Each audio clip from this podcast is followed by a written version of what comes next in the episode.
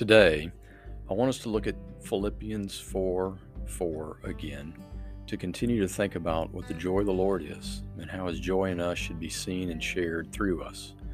So let's go to His Word today and open our hearts to His truth. Philippians 4 4 commands us as Christians to rejoice in the Lord always. And again, I will say, rejoice. Last week, we explored the reality that biblical joy is grounded in Christ. It's a call to rejoice in the Lord above and before anything else. Biblical joy that's grounded in Christ, however, transcends our circumstances in this world. The command is to rejoice in the Lord always. You hear me say on occasion on Sunday mornings, identifying a word in Scripture like always and asking the question, what does always mean? It means always. There's never a time or season where rejoicing in the Lord isn't appropriate. There's never a crisis or a tragedy that negates our ability to rejoice in Jesus. In fact, if you think about it, Jesus is the only reason we have to rejoice in the worst of times and the most evil of circumstances. It's our eternal victory in Christ and his defeat of sin and Satan that make deep biblical joy in our hearts possible. But the question is, how do you do that? How do you rejoice in the Lord always? The answer is simple but supernatural.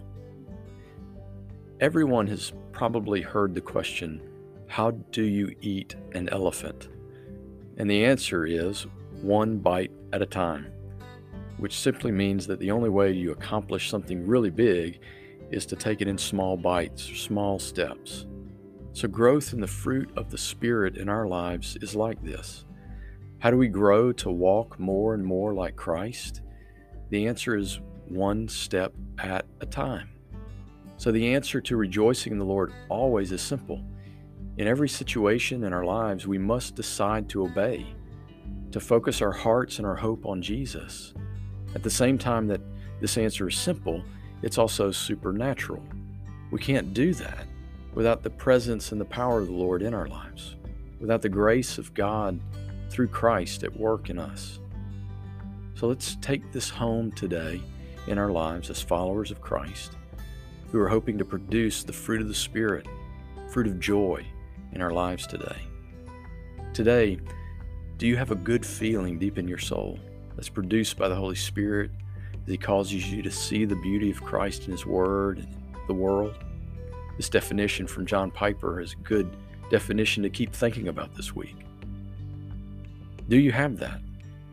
Or has your circumstance in this world right now cast a dark shadow over the joy in your soul? If you aren't rejoicing in the Lord today, repent Turn in obedience to the command of the Lord in Philippians chapter 4 verse 4, asking for the grace and power of the Lord to overcome in your soul. Set your mind on Christ begin to thank him for the many blessings in your life, even right now, and rejoice in the Lord today. Also, if you see a brother or sister who's struggling today, share this verse, these truths with them. Exhort them to rejoice in the Lord always. I'll say it again rejoice.